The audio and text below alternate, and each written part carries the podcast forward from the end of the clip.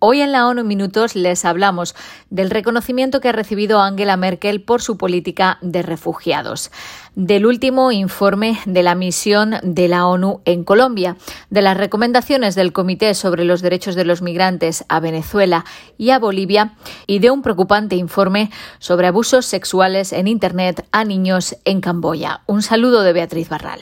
La ex canciller alemana Angela Merkel ha recibido el premio Nansen para los refugiados de ACNUR 2020.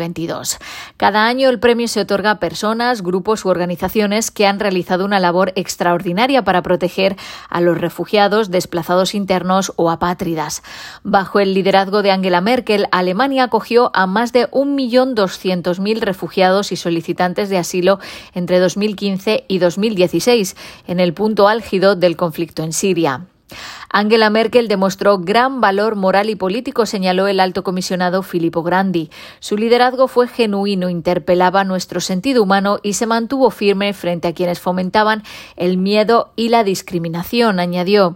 ACNUR también entrega premios regionales. En América, Vicenta González de Costa Rica ha sido reconocida por trabajar durante más de 50 años ayudando a personas desplazadas.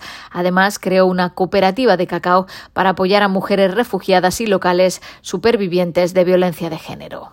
El secretario general se muestra alentado por el enfoque de paz y seguridad del nuevo gobierno de Colombia, según el último informe trimestral de la misión de la ONU en el país. Antonio Guterres señala que el gobierno de Gustavo Petro prioriza el diálogo para resolver los conflictos, centra las estrategias de seguridad en la protección de las comunidades vulnerables y los derechos humanos y vincula las soluciones a la violencia con la superación de desigualdades históricas.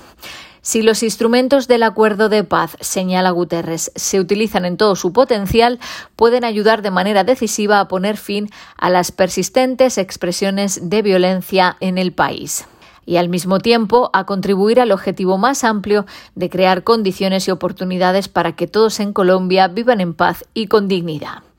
Pese a los avances, el informe alerta sobre los persistentes retos que ponen en peligro la reincorporación de los excombatientes. Entre junio y septiembre, 15 fueron asesinados, todos hombres, 11 de ellos solo en julio, lo que lo convierte en el mes más letal desde 2019. El informe da cuenta de que las acciones de los grupos armados ilegales continúan en zonas con escasa presencia del Estado. En ese mismo periodo, la ONU recibió denuncias de 45 homicidios de defensores de derechos humanos. El Comité sobre los Derechos de los Migrantes pide a Venezuela que restablezca los servicios consulares en países extranjeros y muestra su preocupación por las expulsiones masivas desde Bolivia. Con respecto al deterioro de los servicios consulares para los migrantes venezolanos debido al cierre de varios consulados en países extranjeros, el Comité pide a Venezuela que redoble sus esfuerzos para restablecer la atención. Además, se muestra preocupado por los delitos cometidos contra venezolanos en el extranjero y pide al Estado que cree mecanismos para que los familiares puedan presentar denuncias en Venezuela. En cuanto a Bolivia, el comité expresa su preocupación por el gran número de migrantes, incluidas familias completas, expulsados en los últimos años y pide que se prohíban las expulsiones colectivas y arbitrarias y se garantice que todos los procedimientos que afecten a niños y adolescentes se basen en su interés superior. Además, denuncia que muchos migrantes y sus familias no pueden beneficiarse de las políticas de regularización de Bolivia, especialmente los niños, las niñas y los adolescentes no acompañados, debido a los obstáculos para obtener los documentos y a los costes que supone. Y el 11% de los niños de entre 12 y 17 años que utilizan Internet en Camboya, unos 160.000 en total, han sufrido explotación y abuso sexual en línea, según una encuesta en la que ha participado UNICEF.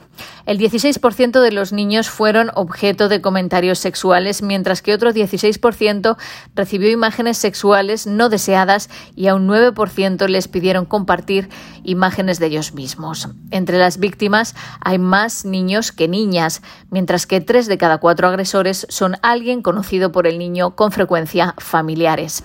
La encuesta también ha descubierto que muy pocos niños lo denunciaron a través de los mecanismos formales. Un obstáculo común es no saber dónde acudir o a quién contarlo. Hasta aquí las noticias más destacadas de las Naciones Unidas.